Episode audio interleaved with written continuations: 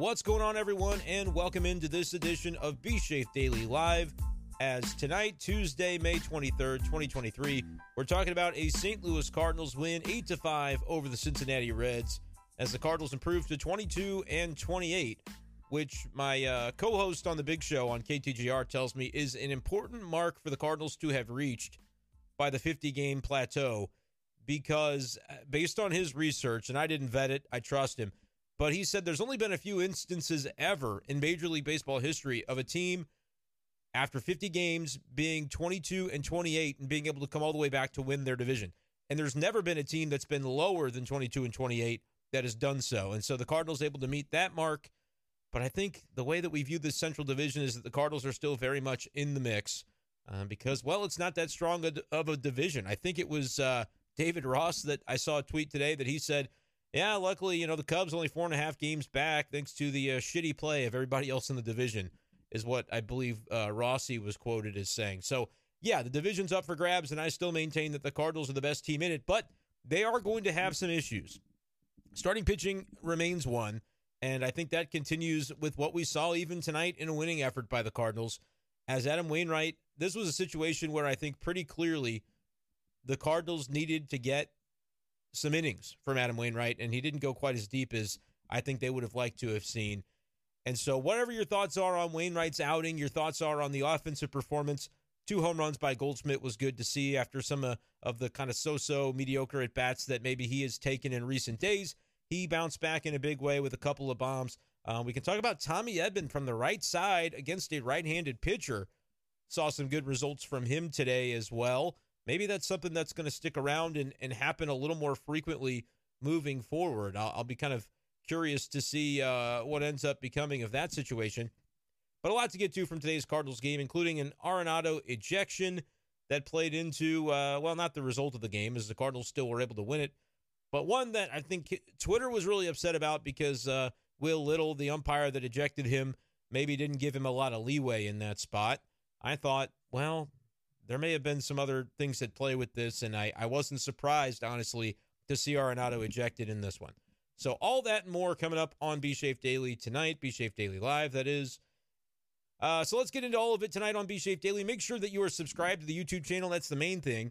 You will be able to comment just as soon as you are subscribed. It'll be about a minute delay, and then you're able to comment right here. Uh, let's get the likes up to twenty if you could. If you haven't liked the stream just yet, would love and appreciate you to do so and subscribe to the channel as we are. Uh, we're closing in now on eight fifty. nine hundred is a, a, a big goal, and then one thousand. Uh, to really be able to get this thing cooking. So everybody who subscribes really helps me out there. Um, but, yeah, make sure that if you miss any of the stream, you can check out Spotify in the morning. It'll be uh, audio only on that platform. Other than that, without further ado, as they say, let's go ahead and rock and roll. Trevor says, what's up? Uh, glad Liberator wasn't used in relief today. He very well could have been, since Waino was correctly removed with seventy-seven pitches. Yes, I believe that uh, the decision to take Adam Wainwright out was the right one. He just did not have, you know, great stuff today. He he grinded, he battled. It's kind of been the story of his season so far. As we take a look on the box score here, five and two thirds, gave up eight hits, just the one walk, but eight hits, five runs come around to score, and one home run. Yeah, that's kind of a the kind of start you might expect from Wainwright in this ballpark, unfortunately, because he is a pitch to contact guy, especially at this point in his career. And a lot of times you look for that soft contact to be able to help out Adam Wainwright and his game plan and, and have some success. But in that ballpark, it is just a horrible match. And so I figured Waino would give up a few hits and a few runs today, but the Cardinals, I think, were hoping to keep it below five, because when they had that seven to three lead, in that situation, what you really love to see is Wainwright be able to go out, give you six or seven innings, at least pitch into the seventh with the way things had been trailing, uh, trending, I should say, for the bullpen recently for the Cardinals. Uh, they needed more innings out of him than they got, unfortunately. Just a second. Apologies, guys. I might have to kind of break in and out a little bit, blow my nose and things like that tonight. Um, yeah, they needed more innings out of Adam Wainwright, honestly, than they got tonight. But I thought it was one hundred percent the right decision by McEwing, Marmol, whoever was pulling the strings at that point in time to get him out of there, because you were at risk of this game getting away from you. The Cardinals led seven three. That was really the perfect scenario to be able to get deep and say you can have a little bit of margin for error if you're Adam Wainwright. Um, but he used up all that margin for error and then some uh, ultimately and needed to be pulled at the time that he was. Stratton came in and did a really nice job. That's another aspect of this game that maybe gets lost a little bit in the shuffle. Uh, the job that he did tonight, an inning and a third, able to kind of settle things down there in the end of the sixth inning, gets the key strikeout, pitches the seventh on a night that honestly I didn't know coming in what the Cardinals would necessarily have in their bullpen. Uh, and the fact that Gallegos and Helsley were ultimately both available for this game was uh, somewhat surprising to me. I kind of figured Gallegos might be a guy that he's kind of had that rubber band arm syndrome, right, where he just kind of is able to to get out there in situations on back-to-backs and things of that nature. Um, so I wasn't too shocked to see him out there.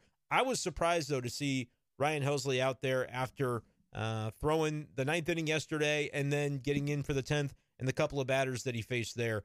I definitely was surprised to see uh, that situation unfold, but I thought it was a good one for the Cardinals because he is your best reliever, and so that's a guy you want in that spot. But then I think the narrative is going to continue. I've been saying in recent days I don't buy into it that Helsley can't pitch uh, the second inning of an outing. He can't, uh, you know, I, I don't think that's a narrative that I believe. And now another narrative that is beginning to build is that Helsley can't go in back-to-backs, even though he's done it before. And by and large, this season has been an effective reliever for the Cardinals. Um, even after a rocky ninth inning tonight, his E R A for the season is three point oh. Um, two walks and a hit in that inning had had gotten dangerously close to getting out of it with no damage whatsoever. Um, had the first two outs pretty easily, then a base hit, walked a couple guys in a row, and was able to ultimately get out of it, thankfully, uh, for the Cardinals to avoid the situation that would have been just a disaster if they wasted an eight-run outing by the offense. Uh, so the Cardinals get that win. They get a little bit back closer to that equilibrium that we've talked about, looking for a five hundred season.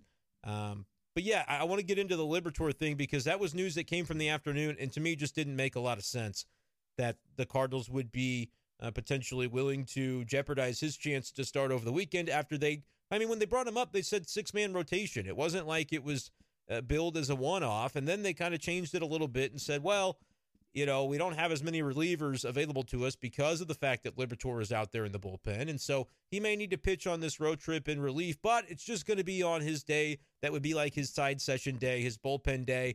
Uh, he's just going to get his throwing in on the field. What's the matter with that? And they present it like it's this totally normal thing. And strategically, I get it. Like, it's not false what they, you know, portended they were going to do. And it is ultimately what they did over the weekend. I didn't like it, though, because I think you're jerking around a starting pitcher who has promise not only for your present but for your future if you're the Cardinals. And this is a team that has not done its job developing its young starting pitching prospects in recent years. It just flat out has not been able to get the most out of those types of guys in their organization. And so to say that, yeah, you're you're fine with just doing things a little bit off the wall when it comes to Libby, I wasn't keen on it because I thought, you know, there's no reason to to push it and to really uh, – take any unnecessary risks with this guy. I understand the situation. I do understand that if you're going to have a six-man rotation, it's going to be more difficult to figure out exactly how you're going to get through games, especially when the rotation that you do have is not efficient. And that is something that falls on really everybody in this rotation. Uh, tonight, not able to get through six was Adam Wainwright. I, it's not like it was terrible to get five and two-thirds, but uh, it was five and two-thirds of not incredibly effective innings. If you get five runs uh, against you, to make a seven to three game a seven to five game, and suddenly you really do have to think about using the leverage relievers once again when it would have been nice to get those guys a bit of a break. That's a tough situation to be in, and that's where the Cardinals found themselves tonight um, because Wainwright couldn't quite get it done. So I'm not I, I get it that he got the pitcher win, and I get that he's three away from two hundred, but that's not a successful outing by Adam Wainwright. And this week you've had other outings. Uh, Jordan Montgomery, not successful to only go four innings. It, they, they need more out of these starters. We've said it, we've said it, we've said it. We will continue to say it, but the Cardinals do. They need a lot more than what they have been getting out of the rotation right now. And so, yes, Trevor, I agree. Removing Waino with seventy-seven pitches was right because you needed to win this game, and they end up using Gallegos and Helsley again. Uh, Gio looked good. Helsley had some struggles there in his ninth inning. Both those guys are going to be unavailable for sure tomorrow. And so, once again, we'll be going into another Cardinal game saying, can the starting rotation get deeper into a game? Can they help out? Um, you'll have lefties available. You'll have Jordan Hicks probably available. Like, Cabby should be there. Hicks should be there. Verhagen should be uh, available to come in tomorrow. But you got to get six or seven innings out of somebody, and uh, especially when you're you're hoping to be able to save Liberatore for a start. It's a good thing that he didn't get in, but I'm surprised that we heard the the noise that, yeah, he could have been uh, he could have been used as a reliever tonight, which would have uh, taken him out of the running for a start over the weekend. Give him a chance to show that he's one of your best five starters. In the only start that he's had, he's kind of shown that he merits consideration for that role. And so, to me, kind of disappointing that they're, even though they didn't do it, that they're treating this like, well, it's something that we can kind of move around and it's it's a little negligible. The, the story kind of changes. First, he's in the six-man rotation. Then, well, we need him to, to throw on his side day. Well, we might need to throw him today because the bullpen. This was all very predictable. The starting rotation doing what it's done is all predictable, and it's why you need a guy like Libby in that starting five or six or however many it's going to be, because you want to see if somebody else, some young blood, is able to come up and show a little bit more than what the veterans have done. I get it. It's a veteran-laden rotation. All five of them are veteran pitchers. So I don't really know, honestly, which one could be removed due to performance at any point this season. It's possible that they none of them qualify for that because the threshold would just have to be so high, the error so grave, before the Cardinals would would decide to take action and make a move. But to me, Liberator, in the one start that he's given you, has done a great job.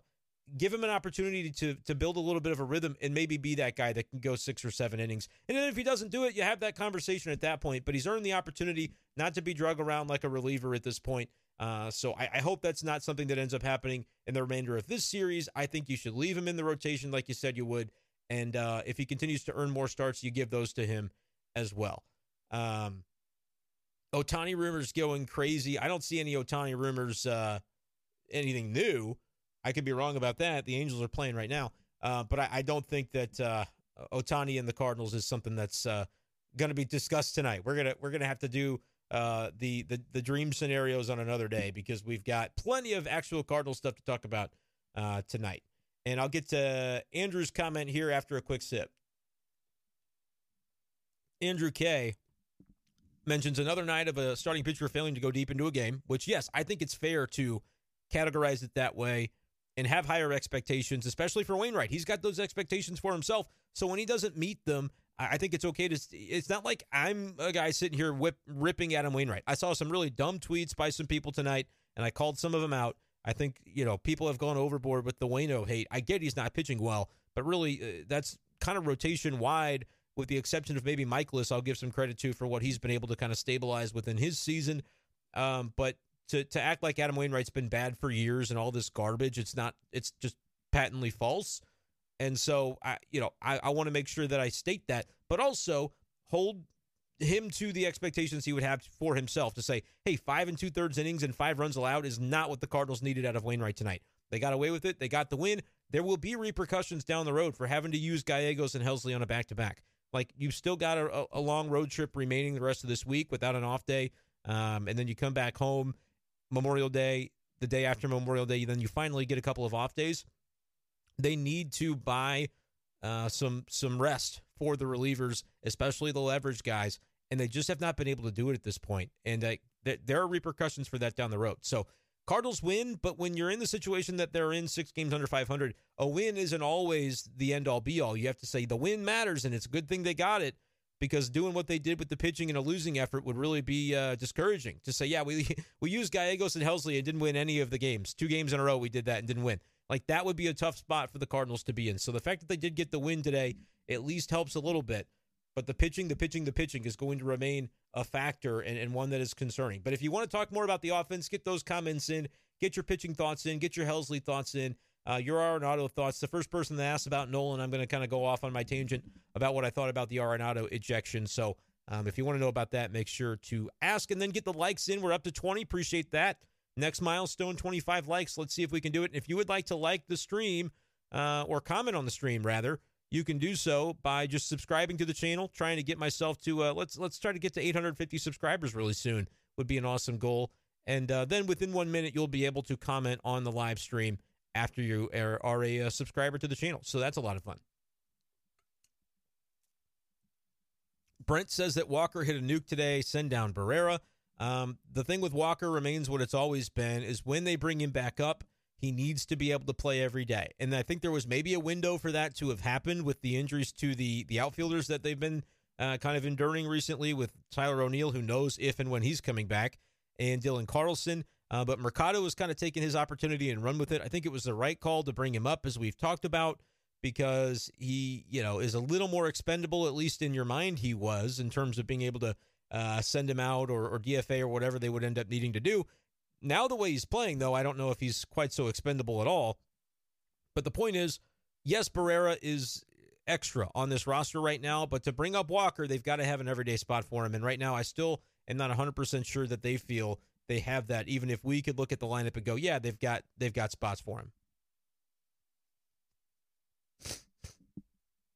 So we'll end up seeing what goes on with uh, Jordan Walker over the course of time.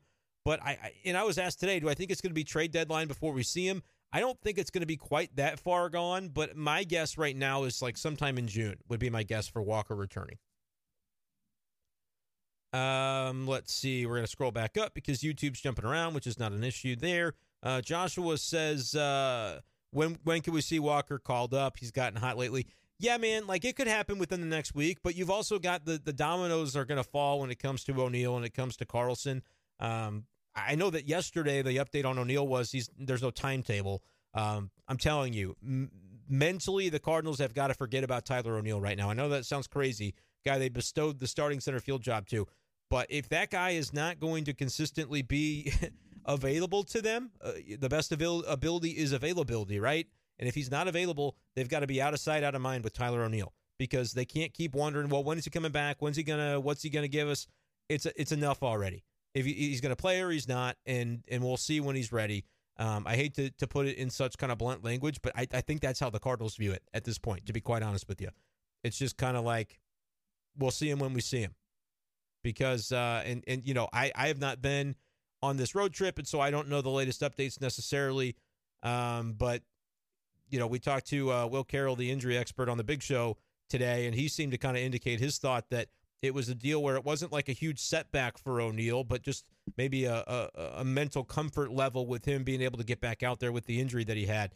And, like, I'm not saying that, you know, there's no validity to an injury for a guy, but this far along in the Tyler O'Neill experience, you've got to maybe, again, like you got to have that confidence and comfort before the Cardinals are going to be able to say, all right, we have confidence in sending you back out there and trusting what we're going to get from you. So we'll see what it happens with O'Neill, but I mean, I could see a scenario where if O'Neill ends up getting traded or something happens on that front, that would kind of clear a little bit more of an opportunity for Walker, but they're playing a full outfield right now, even without O'Neill and Carlson in the picture. So um, it's really just about when Walker has demonstrated whatever the Cardinals believe he needs to demonstrate to get him back up here, which again is kind of ridiculous because he's the same guy that he was when they called him up to begin the season. He started the season on the twenty-six man roster. Four weeks went by, and they suddenly acted like he was a completely different guy, even though he was the exact same guy and produced basically to expectations for what you'd think a twenty-year-old and his is just kind of kicking off his major league career would do. But they said, no, we want to see this, this, and that, and so he's been down in Memphis. I don't worry about any struggles that he has. The conversations with uh, Guardians fans on Twitter today was absolutely hilarious.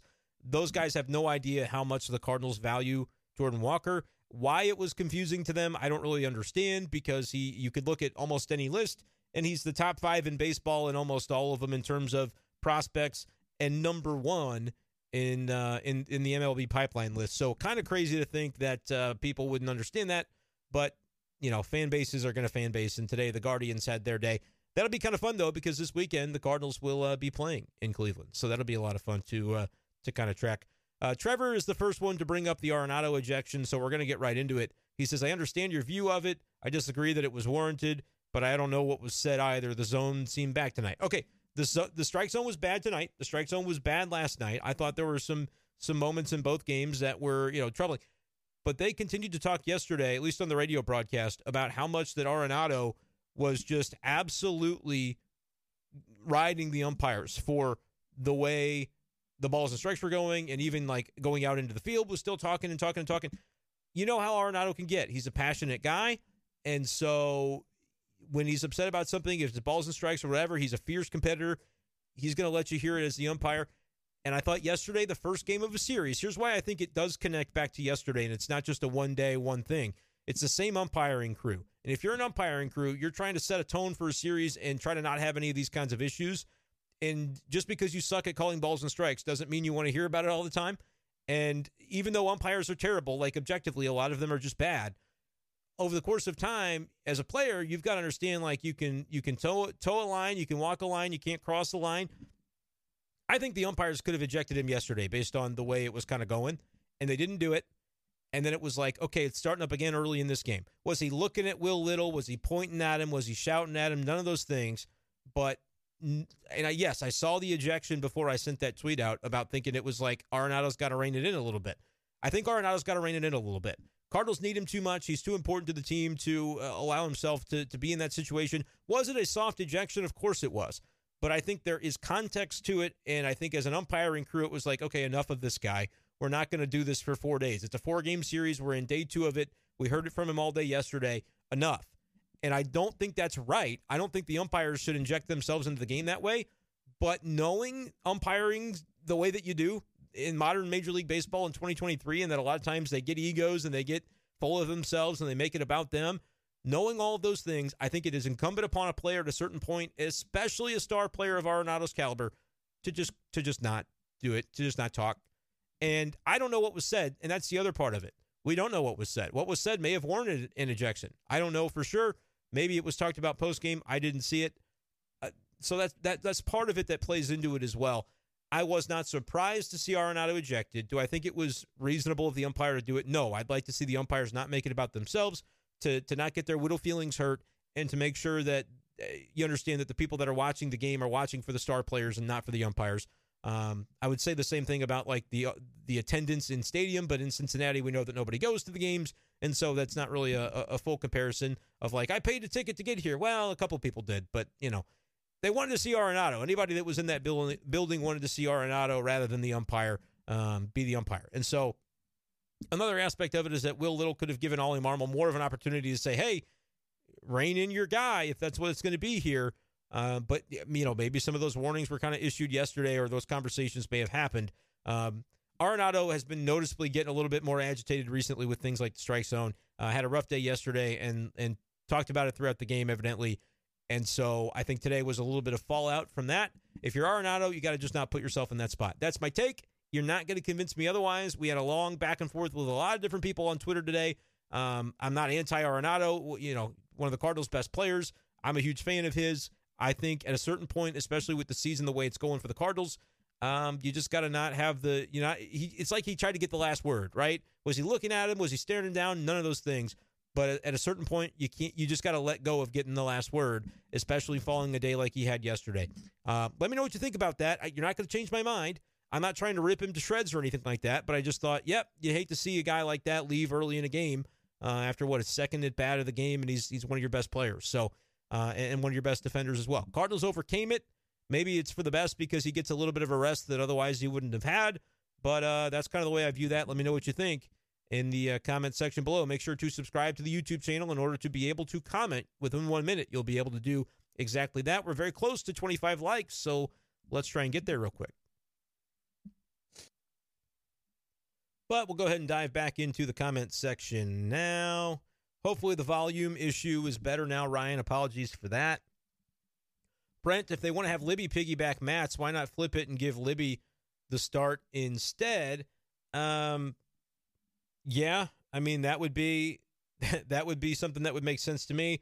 I just don't think, honestly, and I'm, I'm going to look that up because I want to make sure I'm kind of up to date on any of the latest things that have been said since I... Uh, I've not been just glued to Twitter for the last hour or so. And so if they've made comments about what's going to happen there with Liberator, I want to make sure that I'm on top of it. Um, checking out John Denton's feed right now. He says, uh, Arenado, home plate umpire Will Little, exchange words. I didn't think it should have been an ejection, but that's what I was more mad about. But we move on. Um, and I don't see anything. If there's a report about Liberator is going to piggyback Matz or anything like that, let me know who said it because I didn't see John Denton do it, and I know he's out there. So, um, I don't know who would have said that, but yeah, I don't think, I don't know that piggyback is necessarily, you know, the, the best thing that they automatic, automatically should do. Um, I think they should let the guys start, and, and I get that you might be compelled to go, all right, Matz and Liberatore, if they can cover eight innings combined, maybe that saves your bullpen for a day. But I just feel like, I just feel like I'd like to see, I'd like to see Matthew Liberatore get to be a starter on this team. That's what they acted like they were going to do. That's what they said they were going to do.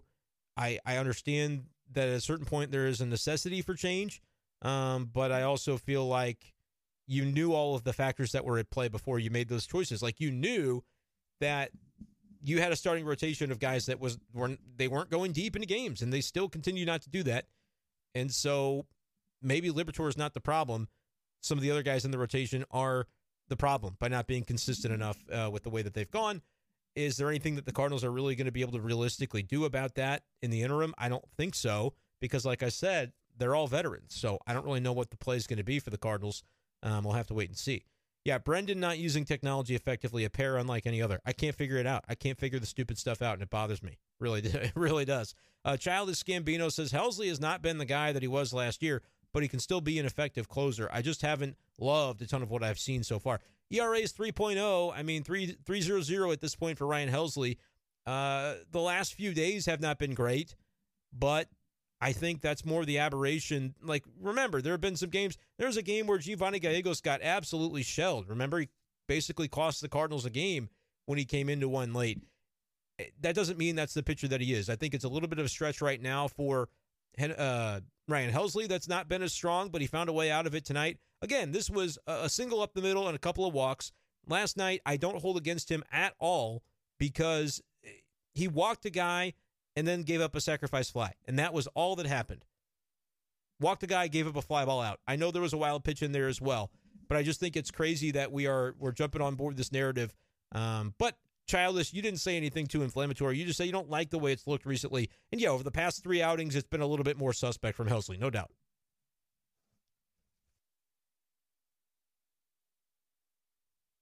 And, like, the Cardinals are going to have to, you know, hope that he's able to kind of find himself back into the dominant form that he was.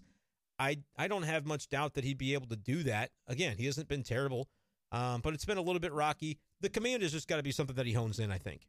Um, but was able to get it done tonight, and I thought he was the right guy to be on the mound there in the ninth. Winning is nice, but a long way from believing we'd win a playoff series. Yeah, Ryan, good point, man. Good point. That like, you don't have the pitching right now consistently to do it. The offense is there. Like, you're going to have to outslug teams, and tonight, that's kind of what they did. Two home runs from Goldie.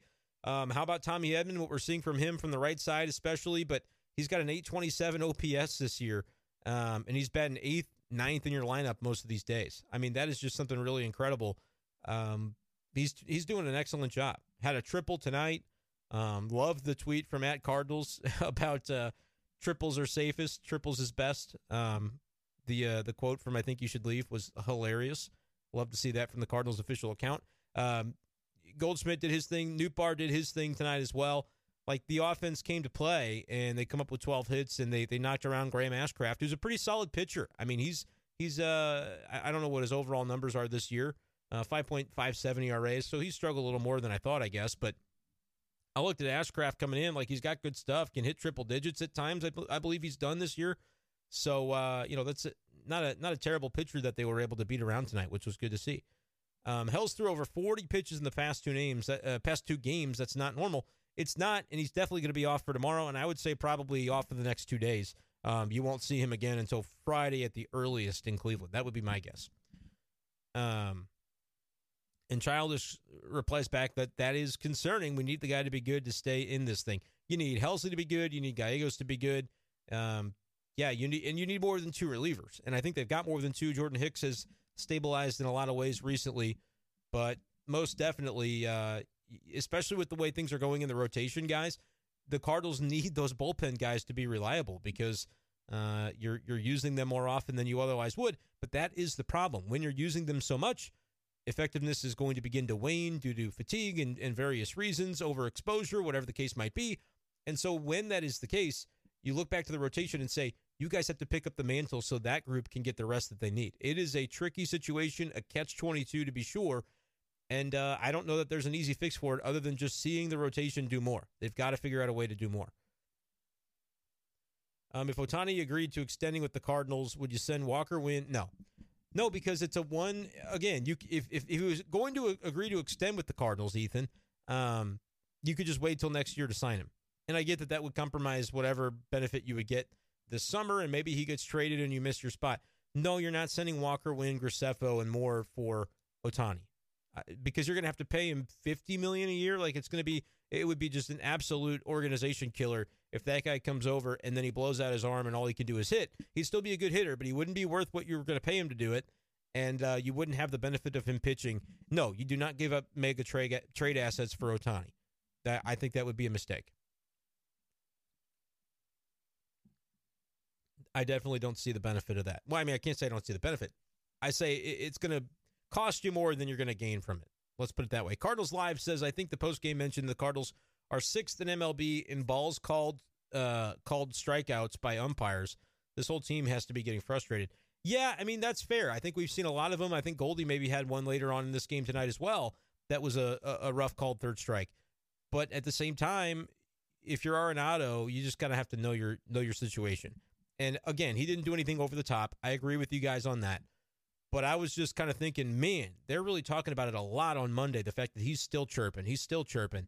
At a certain point, it's it, human nature is going to set in for these umpires. It shouldn't, but it, realistically it will. And I think that's kind of what happened, and then they had enough of it from yesterday, and they, they ran him today. It wasn't it wasn't right. I think it was bad umpiring to do it. It was bad umpiring to call the ball that they called on him, because or the strike three that they called on him. But at the same time, um, that's my take. I think I think he just needs to do whatever he can to be available. Um, and like, this is how I always felt. And it's a very different thing to be talking about a major league game and like playing intramurals or playing sports in high school or whatever. Like, I always have thought, man, if I've got a teammate that's running their mouth to the ref or to the other team, like, there's no benefit to that. There's no benefit to it. Yes, I guess you could see, uh, the competitive fire comes out and that can, can give a spark to a team, but man, you got to make sure you just don't give yourself a technical foul. If it's basketball, no technicals. If it's baseball, you don't get ejected. Like, to me, those are the things that, that I want to see in those moments. Just keep your cool. Um, but granted, he kept his cool. He just kind of said one word too many today, I think. Asher says Helsley's reliable for one inning and one inning only. Anything above that, really flirting with a blown game. It's false. I mean, it's just patently false. Um, Asher, it's, it's incorrect, my friend. Look at the numbers from the season. The last th- four days, maybe that's been more the case because he's kind of struggling a little bit. But it's had nothing to do with the second inning. Tonight he only pitched one inning. Had nothing to do with the second inning that he struggled uh, toward the end of his inning tonight. Uh, yesterday, he he walked a guy and got a fly ball out. That's it. Those are the things that happened in the second inning. I'm just giving you the facts. I know that it was a wild pitch. I know that he had, you know, he went three and oh on Tyler Stevenson. I know all these things. He walked a guy, and then he gave up a sacrifice fly, which would have been just a fly out if there's no runner put on second base automatically. So reject the narrative there. And then Saturday was the one example of the season that it's happened, where he's gone out for a second inning and, and gave up runs. The one time in like five or six or seven times this season. So recency bias for Cardinals fans. If it continues, then maybe it's a conversation, Asher. Right now, I do not agree with it. I think it's a lazy narrative. I think it's a recency bias-driven narrative. Like, guys are guys should be allowed to struggle, and he struggled one singular time in a second inning. Do not count yesterday. You can if you want. I don't. I think it's I think it's ridiculous to not look at the context of the way that inning unfolded yesterday. Like, did he look as sharp? No, I saw that. But he didn't look as sharp later on in tonight's outing, but that it was one inning. So where's your narrative then? I just don't understand it. I understand it. I think it's a, a bad narrative, though. Asher wants to be putting a trade package together uh, to whoever wants to make some trades this easily, this early. Our pitching is fried even worse than it was uh, imagined in the preseason. And Blake is asking the same question. Realistically, who can we trade for some starting pitching? Realistically, who can you trade for starting pitching is guys that are good, that are helping the offense. Like, you could get something for Edman. You could get something for Brendan Donovan. You could get, um, you know, I don't know about Burleson or Yepez honestly having a ton of value. I don't know if that's be- because, I mean, those are, those are bench guys for the Cardinals. Other teams could get production out of those players potentially, but do they have trade value? I don't think so. Does does Tyler O'Neill have a, and not saying they have none, but they don't have, like, get you a starting pitcher that's better and going to supplant the veterans that the Cardinals have in their rotation. Because remember, if you trade for a starter in July, you're taking somebody out. Who are they taking out? And don't tell me Jack Flaherty. It's not going to happen. Don't tell me Adam Wainwright. Maybe by July, it could be Adam Wainwright. If he has a six and a half E R A in July, yeah, Wainwright's not going to continue to pitch, but they're going to give him a hell of a lot more than, you know, five starts or whatever it's been. And he won today, by the way. It was the winning pitcher. So this was not one in the ledger of like, oh, the Cardinals are about to pull Waino from the rotation. Get a grip. It's not happening. Even if you think it should happen, I'm just trying to be the voice of reason to tell you it will not be occurring five days from now. Like, I would be shocked if that were the case, right? So uh, Miles Michaelis has been improved. You look at his last five games, he's been much better. Jack Flaherty, uh, you know, hit and miss, but I, I just don't see them pulling him from the rotation. Jordan Montgomery, he started out as your best starter. He's really struggled recently, but he's not going anywhere, right? So I just, this whole thing about Cardinals fans saying, hey, what are we going to do trading for starting pitching? Totally understand why you want starting pitching. I watch the games just as well as you do, but I don't know how functionally it happens. Like, I don't know how that ends up taking place where the Cardinals make this move and they say, hey, oh, Steven Matz, you're out of the rotation. Maybe if he pitches bad for another month, but when he does enough, when he does just enough to where a five scoreless inning outing from Liberator doesn't take Matz out of the rotation or, you know, Flaherty or whomever out of the rotation, they're not replacing anybody. It's why they've got this stupid six-man rotation that isn't one, because Liberatore deserves to be getting opportunities to start, but they don't know who to take out of it, and it's it changes every week who you're, you know, how you'd rank these pitchers. None of them are ranking all that favorably. Starting pitching is a problem for the Cardinals, and you are all right to be saying, hey, when are they going to trade for a pitcher? Who's going to be the guy that they can go get? All these all these questions are super-duper valid. At the end of the day, I don't know that, A, they're going to be willing to pay the price that it would take to get a pitcher. I'm talking about top prospects, whether it's pitching or a Mason Wynn. Um, they're not trading Jordan Walker. I don't think they're trading Mason Wynn either, to be honest with you. Or if it's not top pitching prospects, and it probably would still have to be some of those kinds of guys, it would then be you're looking at the the guys on the active roster that are helping you win games actively. Tommy Edman helping you win games. Um, Brendan Donovan helping you win games. Like, the Cardinals don't want to trade those players. And so it gets, and I'm not even going to bring up Nolan Gorman's name. They're not trading him. That's what makes it a little bit difficult, is that I don't know that the Cardinals are going to be willing to, to meet the, the asking price or beat, heaven forbid, another team that's also after this same starter. Like if it's Shane Bieber or if it's Lucas Giolito, that might be a little more affordable, but he's on a short-term deal. So I don't know that that's uh, the, the, the tree the Cardinals are going to bark up anyway. He's a free agent after this season. Dylan Cease is a name we talked about. He'd be great. Realistically, I just don't know that the Cardinals are going to be willing to do what it would take. A, a shakeup could potentially happen, but if they're continuing to win games and they get toward five hundred, like Mo is not just going to shake up a roster that if they get back to five hundred by, even if it's by the deadline, you know, by mid-July, you'd be able to look at that and say, well, after the ten and twenty-four start, this team's playing, you know, way above five hundred baseball, so why would we change anything now? Like these, I'm just telling you what I am envisioning the narrative being. Um, yes, they need an ace. They need one bad. I am struggling to see the path, at least right now. That could change in a week, could change in two weeks, could change in a month uh, with injuries and different things that happen performance-wise. But right now, it's hard to envision. It really is hard to envision because it's not like the other years where you go, oh, they just clearly they've got two pitching, pitching injuries and a third guy that's not performing. They need to trade for two arms at the, the deadline that can start right now. They need to get a Jay Happ. They need to get a, you know, a Wade LeBlanc. They need to get a, like, it was very clear in past years. They need to get a Montgomery. They'll trade a Bader to do it. It was clear in past years what the need was. Now it's still a need, but it's not very clear where the holes are in that rotation, and that's what makes it a little bit more complicated, and we know that word complicated is one that John Mozeliak has not uh, favored dealing with in the past, right? I know it sounds ridiculous, but I just, I'm not saying they're not going to do it. I'm just saying I don't know right now what the answer is as to how they would do it. They need these veterans that they signed up and said that we've got six pitchers, and they decided in the preseason and the offseason that they uh, were not going to pursue starting pitching. John Mozeliak said, candidly, we weren't very involved in those markets. And maybe that ends up being a strategic mistake. Those are his words, not mine. Right now, it looks like a strategic mistake, but they had, I mean, they're paying everybody in their rotation. That's what's crazy. They're paying all of them. You know, veteran guys that, that have contracts. Every single one of them is getting multi-million dollars this year, except for Liberatore, and he's not really in the rotation, so does he even count? Like, that's what is so tricky about this. So, Blake, I get the question. Asher, I know where you're coming from. Um, when's Libby starting again, asks Aaron. I don't know. I, it should be this weekend, but I have no earthly idea because they might put him in the bullpen tomorrow. I don't know. They're changing their tune on it because they're desperate. They're desperate for bullpen arms. Who could have guessed that? That when you say we're going to go to a six-man rotation, we're going to have one fewer reliever available to us, and we're going to have the same rotation that has not been able to get deep into games all year, that there's going to be an in innings crisis. Who could have possibly seen that coming? Um, and Asher says, well, they got to send some guys down to bring up some extra arms in the pen. Um, they cannot send Trace Barrera down for an arm. I, I've said that multiple times to people today. They, they cannot do it, and I'll explain why here in a sec. The reason they cannot send Trace Barrera down for a an arm is because they're at thirteen pitchers, thirteen position players, and that is the split that it has to be. They don't get to choose that. That is a major league rule. Um, you cannot have a fourteen twelve split in favor of pitchers.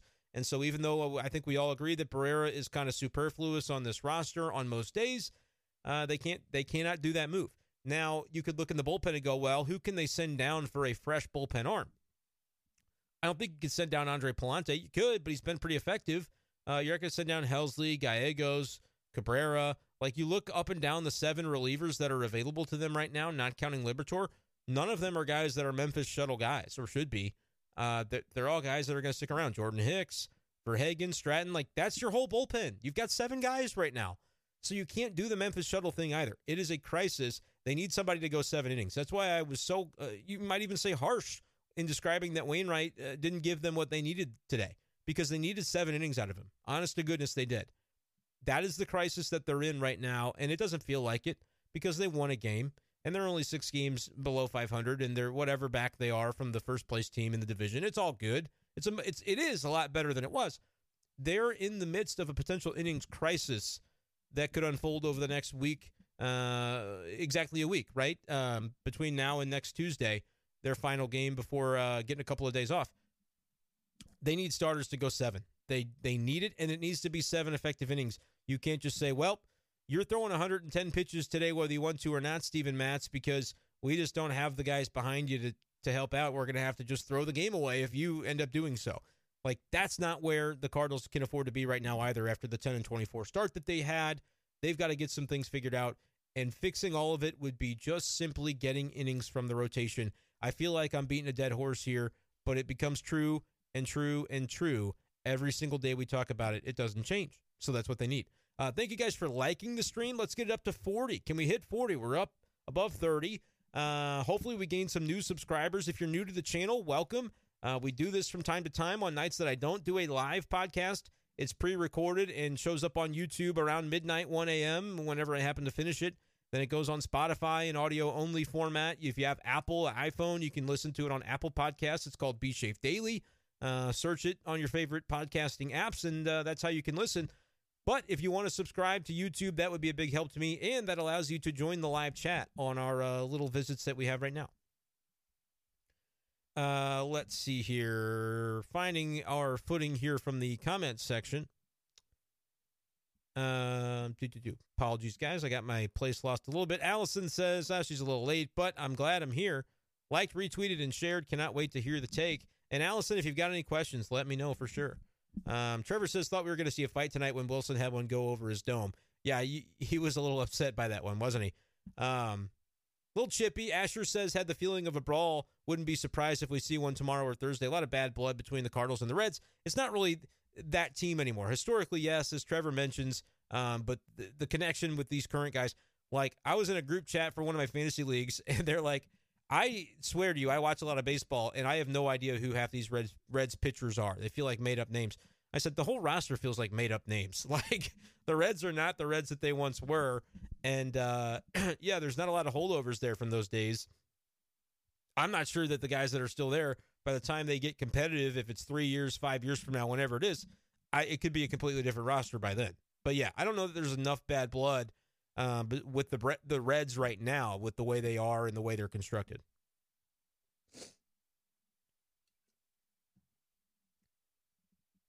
But you know what? Something that I have said is a brawl could do this Cardinals team good. Corn, what's going on, my man? Happy to see you as well. Uh, I wish my damn voice could get get feeling better right now. Aaron asked what starting pitching trade targets I'd be eyeing. I'm eyeing Shane Bieber and Dylan Cease because those are guys that are controllable beyond this season. They're ace caliber. They're going to probably cost you a lot, but I mean, I'm, I'm not, I'm going to play ball with you guys because you want to talk trade stuff. And I get that. Just keep in mind that my official stance is who are they putting in the rotation? Who are they taking out in order to justify making a trade? The way I think the Cardinals are going to view it is the guy we get has got to be so, so far and above what we have to be able to justify, hey, Matt, you're going to the bullpen, that sort of thing. Like, it's got to be somebody of a Cease caliber Like, you can't, like, Lance Lynn could maybe have a great turnaround later this season for somebody if he gets traded. I don't think you can justify that because you could easily have Lance Lynn come in and be exactly the other five or six guys that you've got here. You've got to have somebody that you know is better.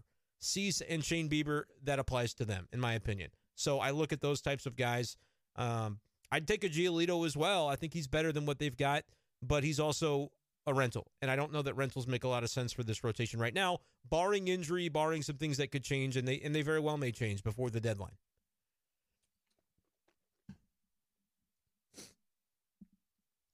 So those are a couple names that I'll give you, Aaron, since I know that you're wanting to know trade targets, and a lot of people want to know that kind of stuff because, yeah, they watch the team every night and they go, this rotation stinks. Like, they're not able to consistently get what the Cardinals need from them. I don't know that they stink, but they're stinking right now. That's the way I would put it. Like, tonight was not one to feel good about for Adam Wainwright. Um, now, granted, was it that surprising? I, not necessarily. I thought he could get through six, but giving up three, four runs, that was kind of what I thought he would do tonight. In that ballpark, he's a pitch-to-contact guy. It's not so easy to just be able to, you know, get out of Great American Ballpark without uh, giving up a little bit of damage.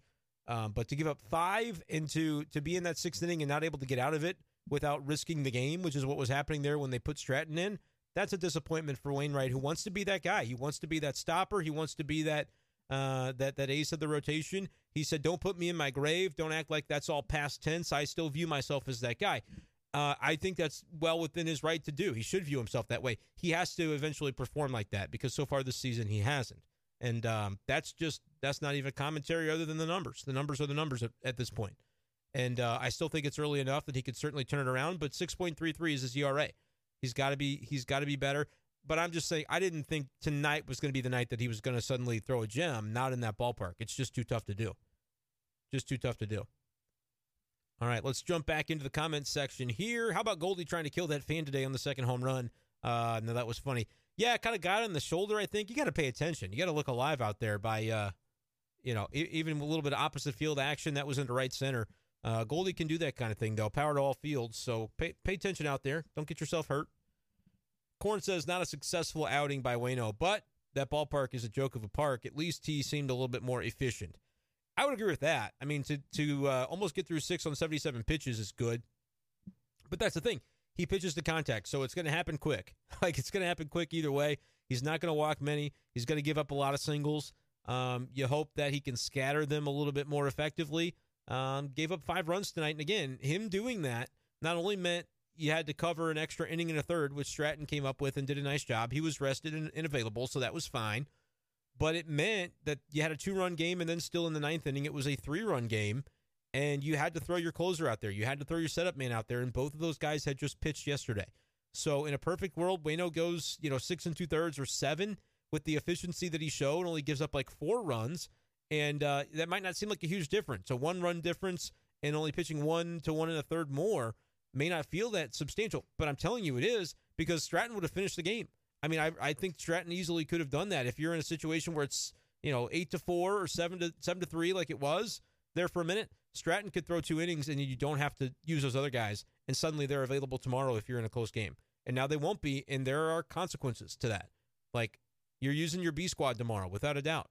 Jordan Hicks, they might need a couple innings out of him in the eighth and ninth if they're in a save situation, because he's probably their best option. Verhagen is going to need to pitch and be good when he pitches, unless you get a deep outing from somebody. And I know that it's not the norm in Major League Baseball these days for guys to go as deep as they used to, but I think the Cardinals are kind of taking it to another level.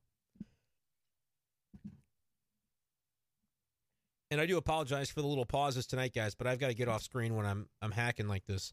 Um, the allergies are absolutely killing me. Uh, Trevor hates Great American Ballpark. Uh, you could also call it Great American Small Park. That would be accepted as well. Uh, Corn is wondering if they got Ohtani. Another night, fine. Yeah, we'll talk about our, uh, another night there for uh, for Ohtani. Um, Aaron wanted the Arenado tangent. I gave it, and so hopefully that was good. I'll get to the bottom. If you've got more Arenado comments, uh, let it ride. Here's the other thing, guys. A lot of these comments, it's like, oh, my gosh, sorting through these comments. A lot of you have mentioned to me to do Super Chat on the YouTube live streams, where it, like, highlights your chat. People can, uh, can, can donate a special chat or whatever and get their comments highlighted. That will be coming, but I've got to get to a thousand subscribers first. So if you've got Cardinals fans that you're friends with, and the, you think they might enjoy the channel, hit them up, because uh, I'm I'm on that hunt for a thousand, and then we can have a lot more fun on the stream with some different things we can do. They won't let me join the creator program until I get there, and so that's part of the deal uh, for us right now on on the channel. Um, Ohtani won't come here. Yeah, I agree. Seems very unlikely that they'd pay him. Ohtani would like to play with Lars Nootbaar. I bet that'd be a lot of fun for him. The Cardinals are not going to pay the contract that Ohtani would get. It's just not their type of risk that they tend to take. Uh, Eric says, didn't they shut down O'Neill again? That's what I saw from yesterday, and no timeline. Like, I would expect to see Carlson back before O'Neill personally, but then any day from now, we could see O'Neill's back in a rehab, and it's like, oh, didn't know that was going on. Um, I guess he's back. And they're on the road, and so I don't see everything compared to if they were at home and I was getting to go to these games and, and be a part of these conversations. Um, I missed some stuff. But, yeah, I think I think O'Neill is a guy that's kind of in the on the back burner in the minds of the Cardinals until he's ready to come back out. Don't know what it is. I'm I'm not questioning the severity that he's got an injury that he's dealing with, but at a certain point, if you're the Cardinals, you got to just be real with it and say, man, we've devoted a lot of opportunity to this guy, and he's not available to us. So we have to sort of let that go.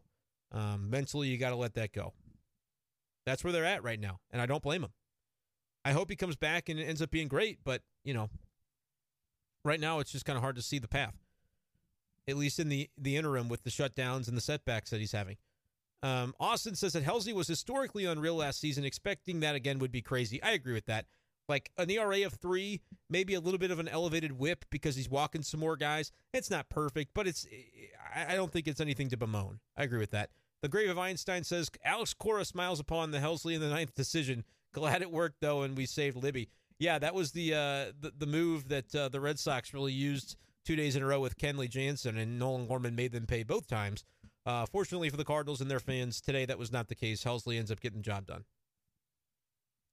Uh, Ryan, appreciate you helping me out with the audio thing. It wasn't something I realized. My my board can be a little touchy.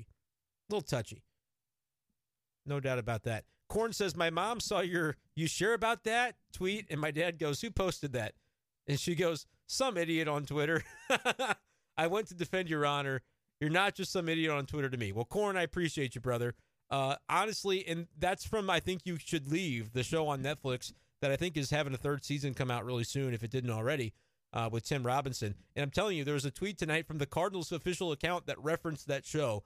And uh, it's just very good, absurdist sketch comedy. If you haven't ever seen it, um, I absolutely crack up when I watch it.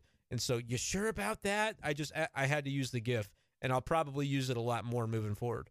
Um, C J says, need to split the series at least. Man, I would say you need to go win the series. This is a bad Reds team, and you need to treat them like they're a bad Reds team. Now that you, now that you evened it up one apiece, go out there and get it, get an outing from somebody. Like, they're going to score six or eight runs every game. The Cardinals are not going to leave one of these games with, like, a three spot at the end of a game. I just don't think that's going to happen. So get the pitching going, and they'll be all right. And Arenado said the silver lining for Nado's ejection, he got two-thirds of a day off, so that's good. Maybe it works out. Maybe he comes back a little fresher tomorrow, and maybe a little less argumentative. Who knows? Uh, John says, would you give up Donovan, Burleson, Matz, and Wynn for a Shohei rental? If not, what would you give up for that? I would not give up what it would take to get Shohei on a rental um, because if this team was like leading the division by ten games and they had an injury to the rotation, maybe then you say, all right, this is the guy that can get us over the top. We're going to win a World Series. Otherwise, if I know it's a rental going in, no, you're not giving up Mason Wynn or Brendan Donovan.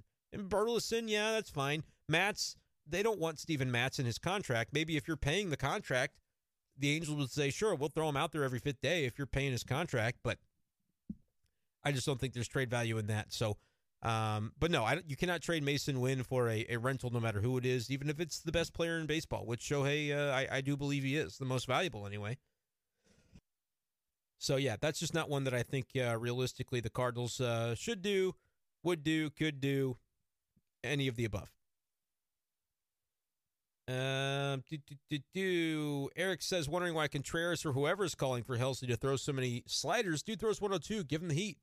I think sometimes what happens, Eric, is that when guys are not commanding the fastball, the the, the catcher gets a sense of that, and he's like, well, if we think he's going to be able to locate the slider a little better, uh, then maybe that's the play. But tonight, that didn't seem to be the case. Like, the sliders were getting kind of spiked as well from Helsley. But again, one oh three is what was spiked yesterday with, with Barrera back there. So the command is a little bit rough right now for, for Helsley. I'm not going to deny it, but I don't think it's some indictment of him as a pitcher or a long-term thing that like, oh, now he's this guy who can't go back-to-back or he can't throw a second inning. Like, I think those takes are a little premature. But, yeah, his command has been a little bit lacking recently. Um, but we've seen that from other guys. We saw it from Gio for a time. We saw it from Hicks for a good long while. And then uh, we, we see him kind of bounce back. And that's what that's what the Cardinals need from Helsley is a couple of days off and then, then to find that bounce back. Uh, but I get you, Eric. I think it can be just a comfort thing sometimes for pitchers uh, when the command is going rough the way that it has uh, recently for Hels. Looking back into the comments, Alex says, I don't understand how a six-man rotation helps the bullpen if we're down an arm in the pen and starters still only go about five innings. That's a you, you hit the nail on the head right there, Alex. It doesn't. It doesn't help the team to have it, but the Cardinals are the team that made the decision to have it. They, we didn't. You know, it's not like Twitter said, hey, you, and I mean, people did ask for a six-man rotation, and I said, eh, I don't really think it makes sense or is something the Cardinals will historically do. Um, but then when they did it, it was like, okay, because they've got this stretch coming up, that's fine. But it only works if you don't have guys going four innings, four and two-thirds innings every other day. Like, that's where you get into trouble because, like you said, Alex, you've got one fewer reliever. With the rules in Major League Baseball now, thirteen pitchers, thirteen position players, it's got to be even. And so the fact that it you're, you're hamstrung if you don't use Liberator in the bullpen, but you're also damned if you do because it's a dumb decision. He shouldn't be getting jostled back and forth between starting and relieving. He should be a starting pitcher. That's the Cardinals that have put themselves in that situation, though.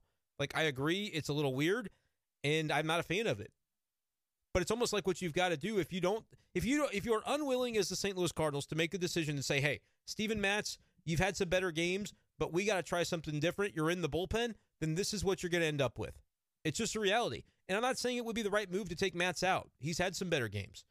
Uh, you know, I, but if the Cardinals don't have the cojones to to look at one of those starters who's the veteran and say, right now we're going to try something different and and deal with whatever those consequences are, then this is the dance that they have to play when it comes to getting Liberator opportunities. But I think long-term it could be more damaging to him than we realize. And that's the thing you want to look out for, because the Cardinals have used up their good grace when it comes to not getting the most out of their pitching prospects in recent years. The development of pitching with this organization has been lacking over the past few seasons. The days of Carlos Martinez starting as a reliever and going into the rotation and shining, and, and Dakota Hudson even doing the same in his first year as a starter, like th- that hasn't worked for the Cardinals in a long while. Jordan Hicks, they tried it with, didn't work. He didn't end up sticking as a starter. Like, the days of Adam Wainwright closing out a World Series and then becoming a starter and, and, you know, on a potentially Hall of Fame track, if not at least a team Hall of Fame track, they haven't done that in a while, and so we can't pretend like this is just the way, the Cardinal way with that has worked. It has not. Uh, Cardinals Live says the Brewers signed Julio Teheran to throw a Band-Aid on their rotation, on their pitching woes. Uh, while the Cardinals pitching is not ideal, luckily it's not our strength. Uh, the teams that the Cardinals are chasing are literally losing their legs. Guys, it's it's the Cardinals and the Brewers in this division. I have completely dismissed the Pirates, in my opinion. Um, I'm not looking at the Reds. The Cubs could surprise people at some point in time, but I'm not projecting it. And the Brewers, their pitching is just so far gone, and that was their strength. Like Cardinals Live mentions, that's the strength of the Milwaukee Brewers. It's not their offense, for goodness sake. Look at their lineup. They've got a few good hitters, and then they've got guys that are just trying to trying to scrap it together. The Cardinals have a guy batting eighth tonight who's got an eight twenty-seven O P S. And suddenly he's starting to hit more right-handed because he might just be right-handed, um, but he's doing it against right-handed pitching, and he's having success with it. Um, it's not that he does it all the time, but he may start to. That dude's got an eight twenty-seven O P S, and he's batting eighth or ninth most of the time. The Cardinals' strength is their offense. If their pitching could just be good enough, they're going to win this division going away. Even though they're down by a number of games right now, that's still the way that I view it. Uh, go ahead and like the stream, guys, if you haven't done so already. We'd love to get up to forty tonight before we get out of here. Um, but we'll give it another ten, fifteen, twenty minutes or so if we've got comments still rolling through. Um, but I'm going to kind of start to scroll and see if anything pops out to me. Uh, did I think that Matz was a good signing at the time? Is a great question by Jesse. We need to cook. Here's what I thought about the Matz signing. If you take it back in time, this is great context. Take it back in time. Remember what was going on in baseball at the time. That was like a, a week or so before the uh, the lockout, the M L B lockout, where for an entire offseason, Cardinals couldn't contact their players. They couldn't work on a game plan. That's why Jack Flaherty comes up to spring training and it's like, oh, I've got this shoulder issue now. and we spent all offseason not able to, to communicate and resolve it because it would have been illegal to do so. Like, that was what was going on in the world. And the Cardinals knew going into that offseason that they needed to sign a pitcher to fill like a middle of the rotation type of hole. Uh, and they decided that Matz was the guy they could get, and they didn't want to have to wait for the uncertainty of when the lockout would end. And so I praise the Cardinals for getting their guy ahead of the deadline. I praise that it wasn't a massive contract. eleven million dollars a year for four, uh, four years is not crazy. But I wasn't sure about the quality of the pitcher. I thought, yeah, he's had some good years, and, like, it's not an overpay. So ultimately I was okay with it. But at the same time, I didn't think he would be this rough. I didn't think that he would have a, you know, five and a half E R A or whatever last year and then miss most of the season injured. That was a little bit of bad luck. I mean, that's just had an injury that was not even related to pitching. He was bounding off the mound to uh, to to get a comebacker and and hurt himself that way. So that was unfortunate. But yeah, I mean, to answer the question, Jesse, we need to cook. I thought Matz was a okay signing because I could see the plan of what the Cardinals wanted to do there. They wanted to have it accounted for and not take the risk of what the lockout could bring. Is that unfortunate for the Cardinals? It is, because I don't think John Mozeliak operates as well under pressure. He operates when it's the offseason and the other team's under pressure. The Rockies are under the pressure to get rid of this Arenado contract because the world knows they don't want it, and the Cardinals are happy to do it for him. Uh, you know, it, those are the ways that John Mozeliak can take advantage of a market. He, he and the Cardinals have not operated well under stress of uncertainty, where one day this lockout's going to end and it's going to be a free-for-all, and the Cardinals just wanted to be secured before that. And so did they rush into it with Matz because of that? Yeah, maybe, but I thought it was fine, and I still think it could end up being okay, but it's not going to go down as a great signing. I, I just think he hasn't pitched well enough, and, and I just don't know that he's going to, to, for us to look back at it and go, oh, that was great. It was it was the kind of signing you make if you're risk-averse uh, to having, you know, a complete hole there. But oftentimes those kinds of deals, those mid-deals, where you say, ah, we'll pay a little bit for an Andrew Miller and we'll we'll send some money for a Brett Cecil. We'll spend some money, but we don't want to overspend for the best guy in the market at the time. I think that's kind of what it is with Steven Matz and Mike Leake and Dexter Fowler. And, like, you could go on and on and on. This is the the Mike the, the, the Steven Matz deal is exactly the kind of deal the Cardinals have signed over the course of time. And you had the lockout looming as another factor that made me go, ah, whatever I think of it doesn't matter. This was the deal the Cardinals were always going to do, so here it is. That's kind of how I felt about it, to be honest with you.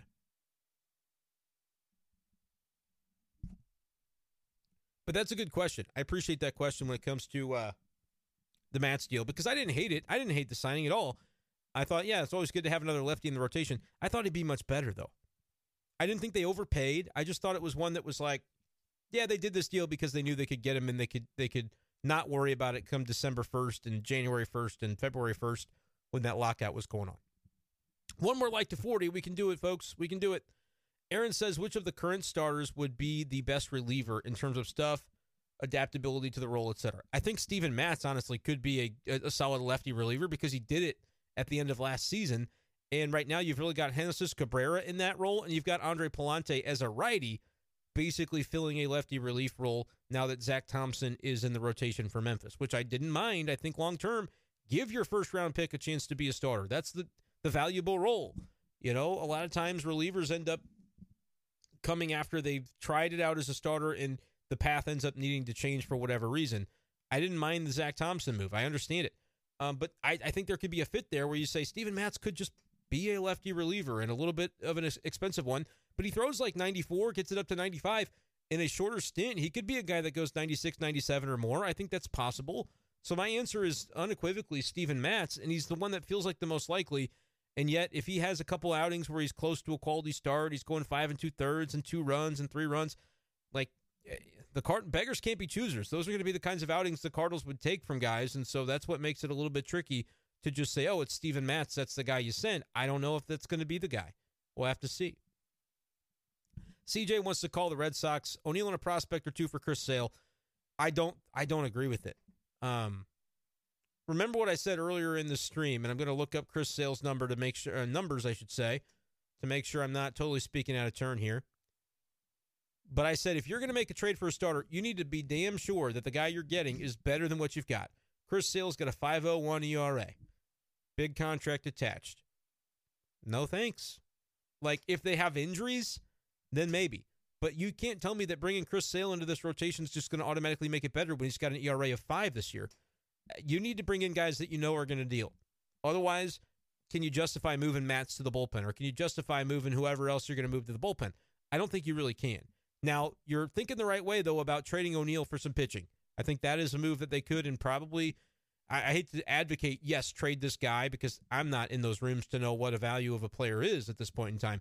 But with the way the roster is shaping up, could I see that making sense if he gets back to health and establishes some value before the uh, trade deadline? Could absolutely see O'Neill for a reliever in particular. If you can get a just a really good, solid reliever, I think that ends up making some sense for a bullpen that, you know, it's going to have injuries. In the second half of the season, it's just going to have them. There's, it's, it's unavoidable to me at this point. So, yeah, that's kind of the way I look at it. Uh, the Cardinals are only team in M L B that would play their two utility infielders over just recalling their number one prospect. That's from Cardinals Live. Um, I mean, sure, that looks bad. But here's the thing. Tommy Edman needs to play in the lineup every single day. Needs to be in there. Every single day, bar none, not a discussion, not a conversation. And so if right now, you know, sometimes you got Contreras at D H, which he was signed to do, although he's got a hit, guys. I'm I'm I'm gonna call Contreras out a little bit and say, where's that where's the offense coming from Wilson right now? Because he's really struggling. A two thirty-two average, a six ninety-nine O P S. He if he's gonna get D H at bats, he's gotta start hitting. Um, you know, that's a little bit of a of an underscored situation from the last week or so that he's really fallen off offensively uh, since that two home run game the other day. It's just not really been there for Wilson. But in the larger context, Edman's got to play every day. eight twenty-seven O P S has been one of the best hitters on the team. Yeah, he's got to continue to be in there. And so if you're going to play Gorman at second base sometimes, that means Edman's going to have to shift to the outfield because Paul DeJong is going to still continue to get opportunities. Um, he went one for three with two runs scored today. So he's still continuing to do it. And his O P S is nearly one thousand. So for Paul DeJong, like, you're not taking him out of the shortstop spot. And I think the reason, and I've I've griped on this before, but I think the reason that it was it's always been DeJong at shortstop and Edman moving around is because they know Edman can do it. They maybe foresaw this possibility that they could have to use him in the outfield. It has ultimately come to fruition that they're doing that now on a pretty regular basis. And so that's why DeJong was kind of bestowed the shortstop. They might also just think DeJong's a better defensive shortstop, but that's not really the way they talked about it in the offseason. Edman's our shortstop. DeJong's going to have to move around. That's what they actually said.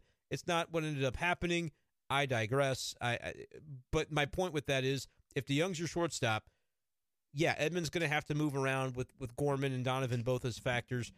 And so, yes, it's kind of a weird thing that both are infielders and they're playing a lot of outfield recently, but Donovan goes two for three with two runs scored and a walk today. Like, he should be in your lineup, too, on most days, especially against right-handed pitching. So that's just the reality of where things are right now. I get it. Like, Walker should be on this team and starting, but that's the roster John Mozeliak built. He's got to find a trade that makes sense. Um, but the problem is, like, the guys you would have probably should have traded in the offseason, like Tyler O'Neill, they're not even as a part of this mix right now, and they couldn't get the value for those kinds of guys. They couldn't get the value for the ones that they they weren't earmarking for everyday spots. Tommy Edman was earmarked for an everyday spot. Um, think about, I mean, yeah, like Yepez, Burleson, those guys could have potentially been moved. Um, even if they like them as players, they're not earmarked for everyday spots. And so not being able to turn that conglomeration of players into a pitcher or two, uh, and then throwing in guys like Dakota Hudson and, and finding ways to, to clear up forty-man spots that way, that's been an issue for the Cardinals going back into the offseason. And now the result of it is they've got some gluts and some log jams that they're dealing with. And, you know, they probably will continue to have those things. So we'll have to wait and see what happens in terms of uh, the way they want that to want that to play out. Jordan Walker will be back. I'm going to say not till about June, though. That's what I'm looking at, sometime in June. Um, Aaron says, I've heard of some indie leagues having a hybrid D H rule. If the pitcher goes five or six innings, you get to keep the D H all game. If they get pulled earlier, the D H comes out too. It incentivizes deeper starts. Do I like the idea? Um, yeah, they've talked about using that. I think the indie leagues, the Atlantic League has kind of been the guinea pig league for Major League Baseball. And I think they're using something like that this year. Um, it's a little bit off the wall, but I would be okay with it. It would add to some strategy to late game stuff if you don't have a D H, which could make uh, some interesting decisions and stuff. Like, we don't miss the double switch and stuff as much as we said we would now that there's a D H everywhere in baseball. But at the same time, I honestly end up kind of thinking that uh, it would be cool to have some of that back and to incentivize these deeper starts. But for the Cardinals, it would be a disaster because they're not pulling guys after four and two-thirds because they for their health and they enjoy it. They're doing it because they don't have pitchers that are successfully getting deep into the games and having efficiency and, and effectiveness. That's the problem for the Cardinals. Um, but, Aaron, yeah, I don't mind the, the rule change if they would ever do that in M L B. Probably not. There's a Players Association issue there at hand. Um, but it's interesting. I'll give it that.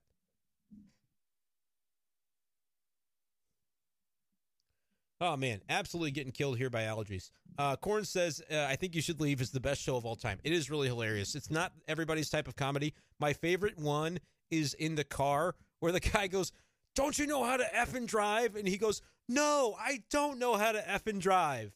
I don't know what any of this stuff does, and I'm scared. Like, it is just absurdist kind of comedy that absolutely hits home for me. Um, so if you have not seen I, I Think You Should Leave on Netflix, give it a try. Um You may think, what the hell is this? Or you may think, this is the funniest stuff I've ever seen. Um, but it's worth trying if you haven't seen it. Uh, C J says, Cardinals need to try and get Chris Sale without giving up Grisefo. Again, I just don't know why Chris Sale would be a target. He's not, like, if he starts just lighting it up and does it for a month, and you go, okay, I think Chris Sale is back, then maybe you think about it. But right now, I you're just replacing him, putting him in there, and taking out a guy who is liable to do the exact same thing. If you're going to make a trade for a pitcher, it's got to be somebody that you know when you're sending Matz to the bullpen, he goes, okay, I get it. I get it. I see who you just picked up. That's fine. Like, you have to have that kind of guy coming in. And I don't know if Chris Sale is that guy at this point. He could prove that he is again, but right now, eh, I don't know. Um, good to see him moving Gorman toward being every day. Uh, the evaluation of his second base defense this year, Aaron, I think he's been great. I think he's been great, and he made the best defensive play by a Cardinal this year, bar none. Like, he currently holds the web gem of the year by a Saint Louis Cardinal on that play he made, oh, a week, week or so ago, uh, got on the, the the third base side of second when Liberator made his start, was the game that had happened, and it was for out number three in an inning. He crossed over and, and did a jump throw across his body to get the out at first base. To me, that was the best play I've seen from a Cardinals defender all year, and that came from Nolan Gorman. So, uh, yeah, I think he's turned himself into a plus defender, honestly. Um, he'll make some errors now and again. Who who isn't going to do so? Um, I have nothing negative to say about Gorman's defense. Honestly, I think he's very solid. Is Shane Bieber still good? I think so. I think he's certainly better, uh, better and more of a sure thing than Chris Sale. So, yeah, I'm still in on, on Shane Bieber for now, but I rank him below Dylan Cease for whatever that's worth. Um, if you're not going to start Libby, piggyback him, yeah, I would say let... let the starter plus Liberator cover the entire game tomorrow, except for maybe the ninth. That would maybe be the way that you could go about it to save the bullpen. Um, but I just don't think it's really fair to him. But hey, it would it would still be bulk innings that he would get. So whatever. Spencer says, I hate to say it, but I have a really bad feeling Matz is going to get shelled tomorrow. Uh, if he does, Libby will be coming in for about four or five innings tomorrow. If that happens, if you're down like seven to two, you're gonna you first of all you got to get Matz innings. You got to try to get him deep. But if he has a bad game, yeah, it may be Libby that comes in. Which I don't know if he, you know, that's a, a very fair spot to put him into, but that's just maybe the reality that it could be. Allison wants a prediction about the next time through the rotation. Improvement, injuries, will Wilson catch them all? Uh, yeah, I like that last question. Wilson has still not caught Jordan Montgomery. I don't know what to make of that. I don't know if that's a thing. Um, I would say the last two times, if I'm not mistaken, that it's happened since Wilson has come back to being an official catcher again, the Cardinals have been facing a lefty starter on the other team, which has been a reason that they get Andrew Kizer's bat into the lineup. And so it may just be that simple, but I'm paying attention. Like, I think uh, if you want to convince me that there's not something there, Wilson needs to catch Montgomery the next time. I don't care if it's a lefty that's pitching and, and you want to get Kiz's bat in there, D H him if that's what you want to do. Um, but I like it, so far, I don't even know if it's been asked about. It, not when I've been there because it's been sporadic. My available my availability uh, for pregames recently because of my radio show, and then they've been on the road. But I am, that's definitely one that I kind of wonder about is like, all right, if he doesn't catch him the next time, that's got to be, that's got to be something we look at a little bit, right? So we'll see. But my prediction, I don't know about improvement. I like maybe when they get to uh, to Cleveland, but it's going to be hard to imagine improvement from the rotation the next two days because they're playing in a, a fake ballpark. Um, you know, it's good for the offense. I think it's why the Cardinals can win the next two games, but it, the ballpark is not conducive to suddenly shoving as a starting pitcher. It isn't. Matz was shy in the year. The Cardinals should have signed Scherzer. The Cardinals should have, should have signed Max Scherzer like four different times. So I hear you there, Aaron, but uh, yeah. Does Matz have enough secondary to do well in relief? I think it's the opposite. You don't have to have secondary to do well in relief. You have to have secondary to be able to stick as a starter. That's the way the Cardinals have always treated this. Uh, Ollie has said it multiple times. Like, if you've got the stuff to be a starter, you can be a reliever. It's it's the other way around. That sometimes does a reliever have enough secondary to be a starter? Um, Matz wouldn't need more. He wouldn't need to use his entire arsenal in relief if you're only going one, one and two-thirds, you know, whatever. Um, so, yeah, Matz could be a reliever. Like, it's it doesn't go the opposite way. Does he have enough to be a starter is the question. Um, and with the curveball being so-so for him recently and he hasn't had confidence in it, maybe that's a factor. Uh, but, yeah, he's got enough to do well in relief. I think he could be a fine reliever. Overpaid for that for the job description, but that's don't worry about the salary right now. Worry about what helps you win games.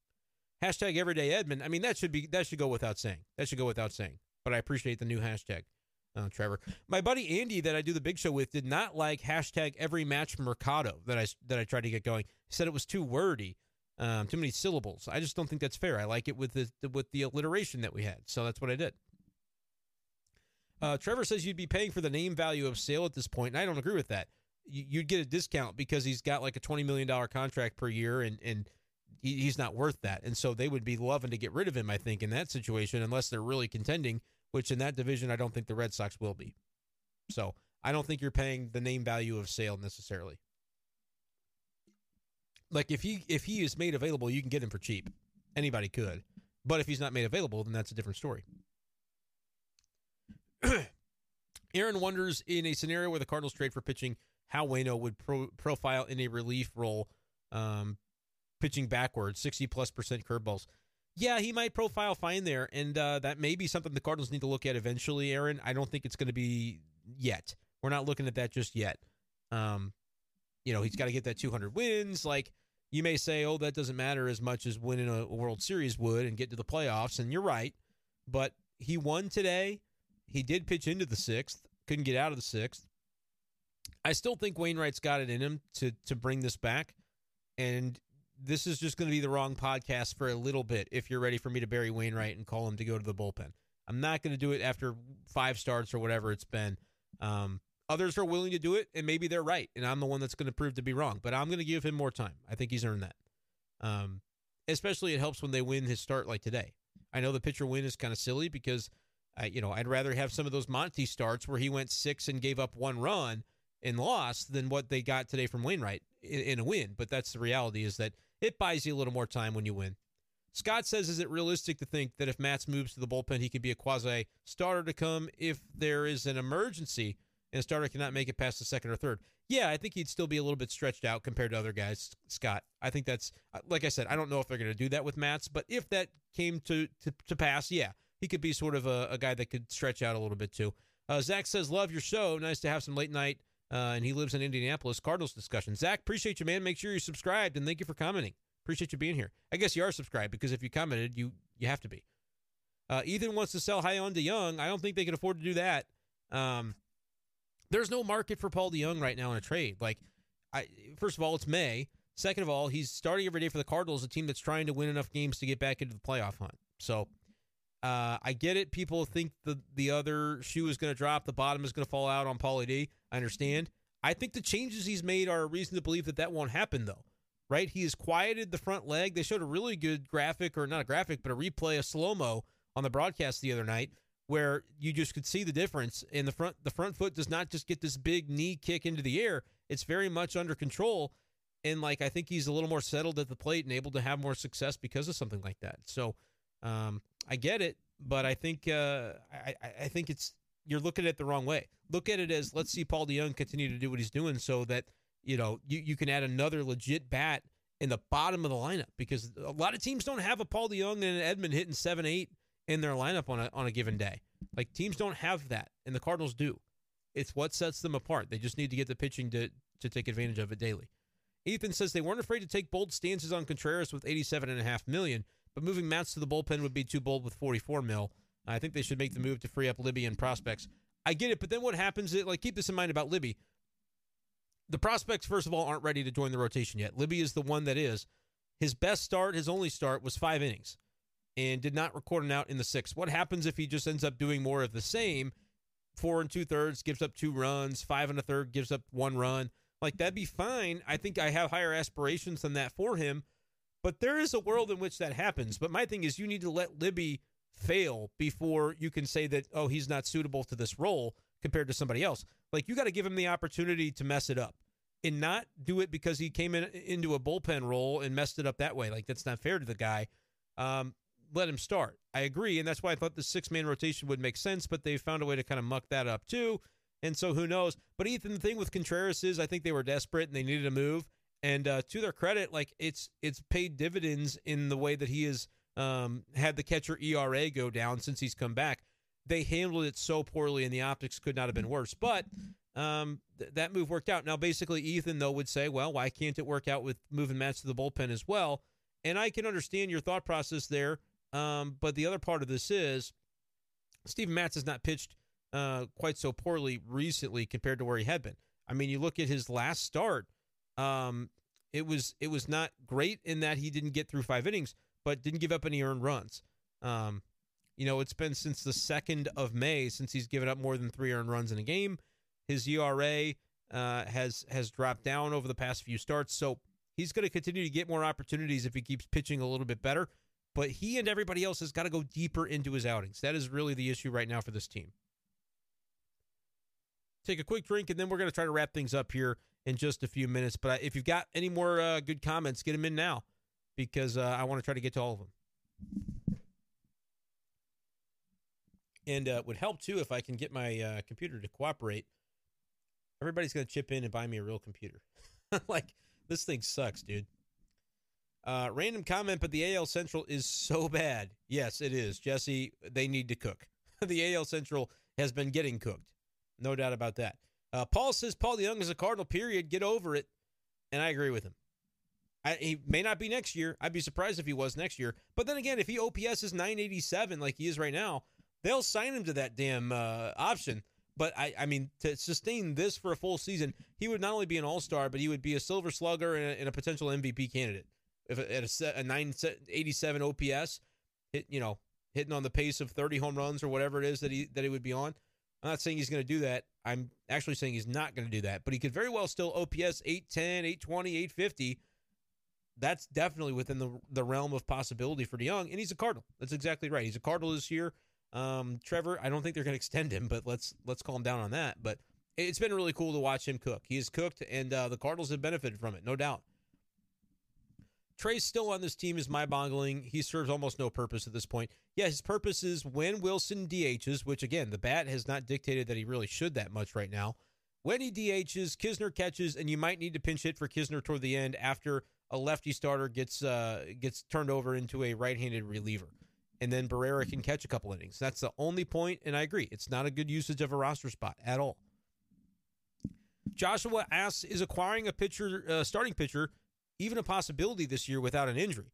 Your point about five veterans and none of them really being clear removal candidates makes it hard to believe they pursue an upgrade. That's exactly right, Joshua. That's what I'm saying.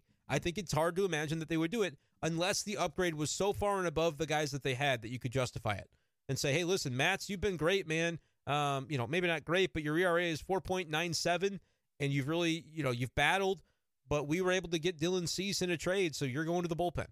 We we got Shane Bieber. You know, his E R A is two point nine. We got you're going to the bullpen. That would be the scenario, Joshua, that it would happen.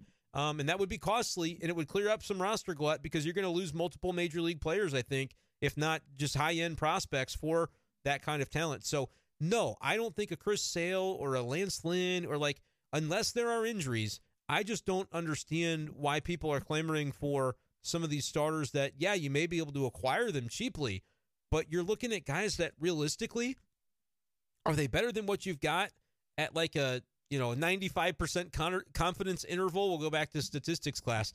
Like, you got to be damn sure, because otherwise you're just moving around the deck chairs on the Titanic of a rotation that has not given you what you need. And now you're giving up assets to make sure it still is going to give you not what you need. So that's what's tough. Um, so Joshua, you laid it out pretty well in, in describing the way I view it. Without an injury, I don't see them trading for a starting pitcher unless it gets so bad with one of them that you go, all right, clearly this guy's bullpen or D F A material. But I, given that they're all veterans with contracts, uh, unless they do something very non-Mozeliakian, is that Mozeliakian? what they could do, Joshua, and Cardinals fans listening, do I do I predict this? No. But could they just wheel and deal at the deadline? They trade a Montgomery or a Flaherty or both and then bring in guys? They could, right? They they could. It wouldn't even really be buying and selling at the, t- the same time. But let's imagine a world where both Jack Flaherty and Monty had some level of trade value, and a contender loses the starter, and they go, hey, we'll trade you this pitcher for, you know, a prospect or two, get get guys that aren't on the forty-man roster, clear up a spot there. But we also know we're trading for Dylan Cease or wh- whomever else to fill that rotation spot. That would be the, the A J Preller trade, right? That'd be the Jerry DiPoto trade. That's not a John Mozeliak trade deadline, but it's kind of what they could use if they get into a spot where they've got some guys with value, but they want to take a shot on maybe upgrading the rotation with a guy that's cost-controlled and, and under team control for a couple more years. That's the play. Do I imagine in a million years that John Mozeliak can thread that needle? No offense. It's just not something that he has had as his strong suit necessarily in recent years. So um, that would be the way that it would make sense to me, Josh, but I just, it would be, you know, you kind of probably get where I'm coming from, that it we haven't really seen those kinds of moves from this front office recently. Uh, Matt's best start of the year last year in Cincy when he hurt his knee, but it was uh, like six and two thirds and giving up one run was uh, beyond his best start, and he got hurt. So yeah, maybe this will be a good spot for, for Matt's to kind of uh, shed those demons and, and be able to have another good start and this time stay healthy through it. They could use seven from him so bad in his in his start coming up. Like, it would be so valuable to this team. Dennis, with the Cardinals shutting uh, – or let me start again, Dennis, I apologize. With the Cardinals starting pitching so weak, they must have a shutdown bullpen. I wonder if the Royals would trade Chapman and not ask for an unreasonable return.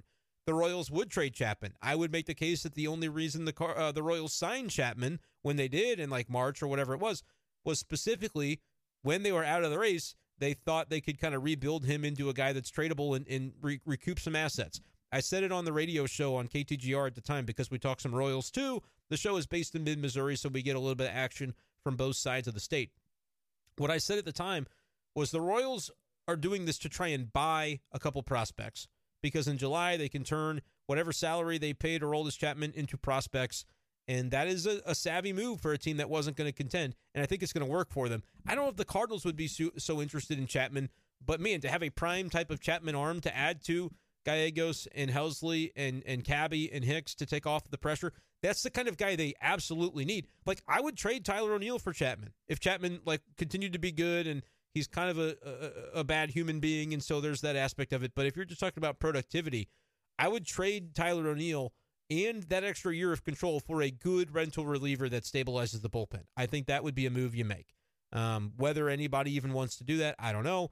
But, like, just hypothetical, that would be something that I could see the Cardinals pursuing if O'Neill has the health to be able to, to play for whatever team he ends up getting traded to. And, again, that's such an up-in-the-air situation right now with the, the back injury, and back injuries are always kind of vague because, like, is it a real injury? I assume that it is, of course. Um, I, I don't doubt that he's dealing with discomfort, but it's also, like, kind of hard to diagnose where you say, well, his back kind of hurts. Like, yeah, I – I'm sure it does. Um, how do you how do you make up a timeline for that? It's difficult. It's a comfort thing. It's a trust thing. Uh, and, and I don't doubt it. Like, backs are tricky. You don't want to F with backs.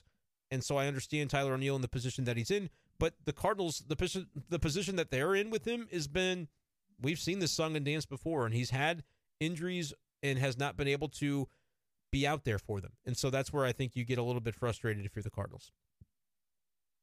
Uh, Paul got some autographs from Miles, Paulie D, and Contreras on Saturday. His son and him were so hyped. Yeah, that's cool to see, Paul. Those are some good dudes that you were able to get some autos from. So that's cool that you and your son were able to do that. Uh, Dennis says three catchers on this team makes no sense. Be better off with a guy that can pitch hit and possibly get a hit. I agree. I agree. And I don't think there is a forty-man roster crunch because you could take Jose Fermin and D F A. He's injured, younger middle infielder, but this team has so many middle infielders. It's not a commentary on Fermin. It's unfortunate that he got injured and couldn't show what he could do, but I would call up Luke and Baker. I would D F A a guy like Fermin if I had to, and I would put Luke and Baker on that bench and just say, hey, take a shot. Cardinals don't seem to want to do it. They don't seem to believe that Luke and Baker's uh, performance recently is legit, and he could come up to the big leagues and just swing and miss at every curveball that he sees. Maybe he would. But that's what I would do rather than have Barrera on this roster. I, I just don't think it's a roster fit, and they've continued to do it. So, like, and, and the latest thing is the Liberator thing, which we don't know how that's going to play out, but they said he was going to be a sixth starter, and then they keep changing it a little by little by little by little.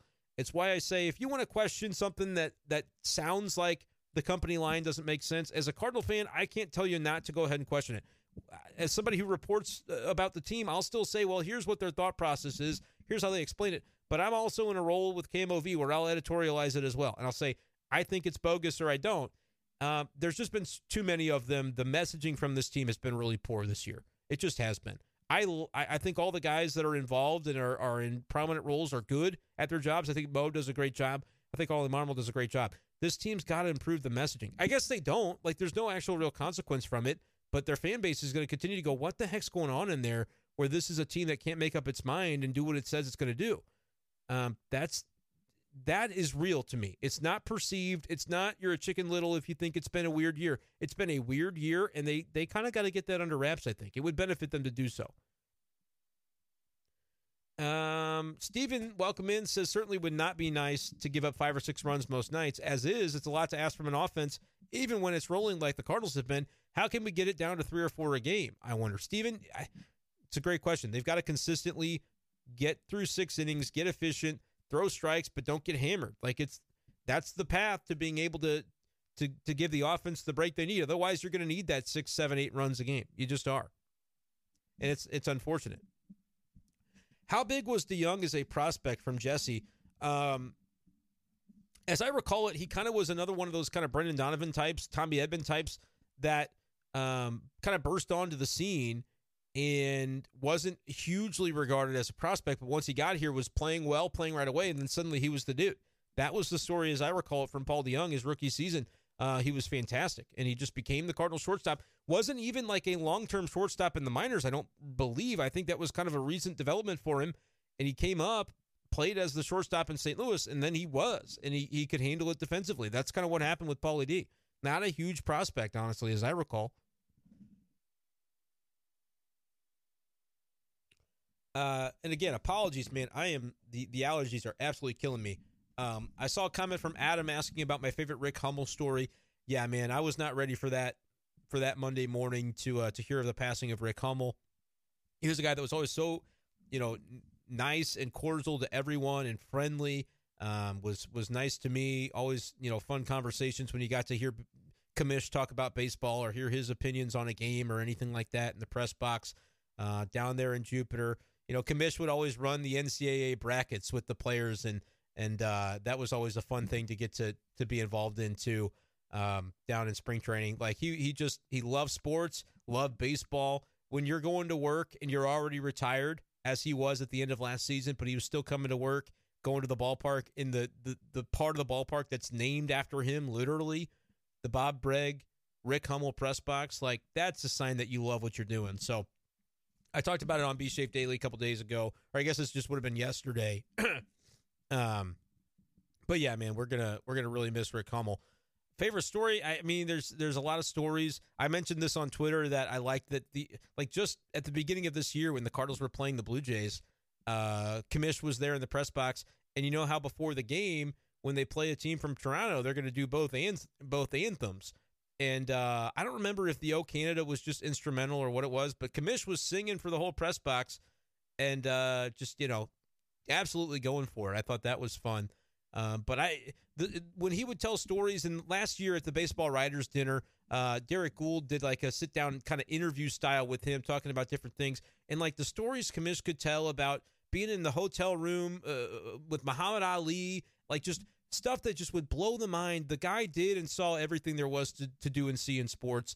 Muhammad Ali, Bob Gibson, Lou Brock, Stan Musial. I mean, the, the experiences he had, um, just unprecedented. I, I, I just really do believe um, incredible. fifty years in Saint Louis uh, for the, the Post-Dispatch. Like, you read Rick Hummel. If you're a Cardinals fan, there's no way you didn't read Rick Hummel.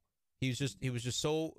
Uh, prominent and around for so long and did such a great job, reported the truth. It, it's rare that you see somebody that universally respected in any industry, but that is what Kamish was, man. Um, and, and yeah, we're going to miss him for sure. Adam, thank you for bringing him up because I, I did talk about it on, on the last podcast, but I didn't get a chance to do so live with you guys. So uh, appreciate that. opportunity to kind of talk about that a little bit there too. Allison says, still not a fan of the new schedule where we play everyone, balanced schedule. Will having less division games make a difference in the standings at the end of the season? Yeah, and Arenado mentioned this the other day, Allison, where he said all divisional, all September baseball should be divisional games, in his opinion, but it's not going to be the case. The Cardinals don't see the Brewers again until September. They don't see the Cubs after July. It's absolutely crazy. It may be August that they play them. I may have misspoke on that, but I know that I looked and they do not play the Cubs in September. And that is crazy to me that the balanced schedule has done that. So that's that's one thing that I do think is a little bit crazy about it. And it will have an impact to to not be able to take advantage of divisional games late. There will still be some, but it's not going to be the same as it was. You're going to have to, I mean, every game matters. It always did, but I think it's a little bit of a different tune to it now. I do.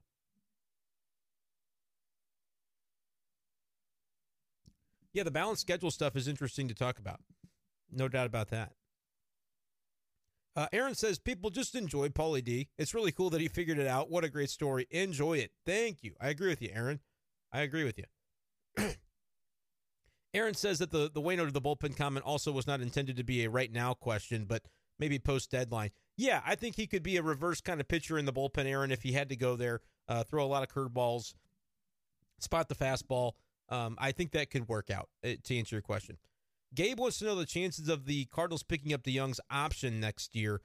Um, I, I think he would have to just maintain it through the whole year. And so I think, Gabe, the better question is how how likely is it that, that you would believe he would do that, that he would maintain, you know, an eight fifty or higher O P S, because if he does that, he'll be worth the, the price of, of it. And they will have seen a full year. Cause like right now, mentally, we're all still kind of going, all right, but is it going to happen where DeJong just kind of falls off a little bit? Everybody's thinking it. I hope that people can just enjoy it. Like we're, we've had the, the commenters say, but a lot of people I think are kind of thinking that way. But if he goes the whole year, and right now he's a nine eighty-seven O P S, if he goes eight fifty for the whole year, yeah, Gabe, I think they're picking it up, even at twenty million or whatever it is. Like, I think they probably would. So, I, you know, that's, is it likely? I don't know.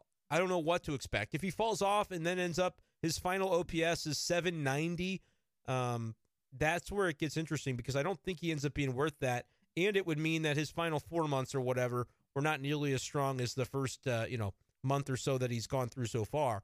And so it would be a different decision. But it's just going to depend on how he continues, Gabe, to be honest with you, man.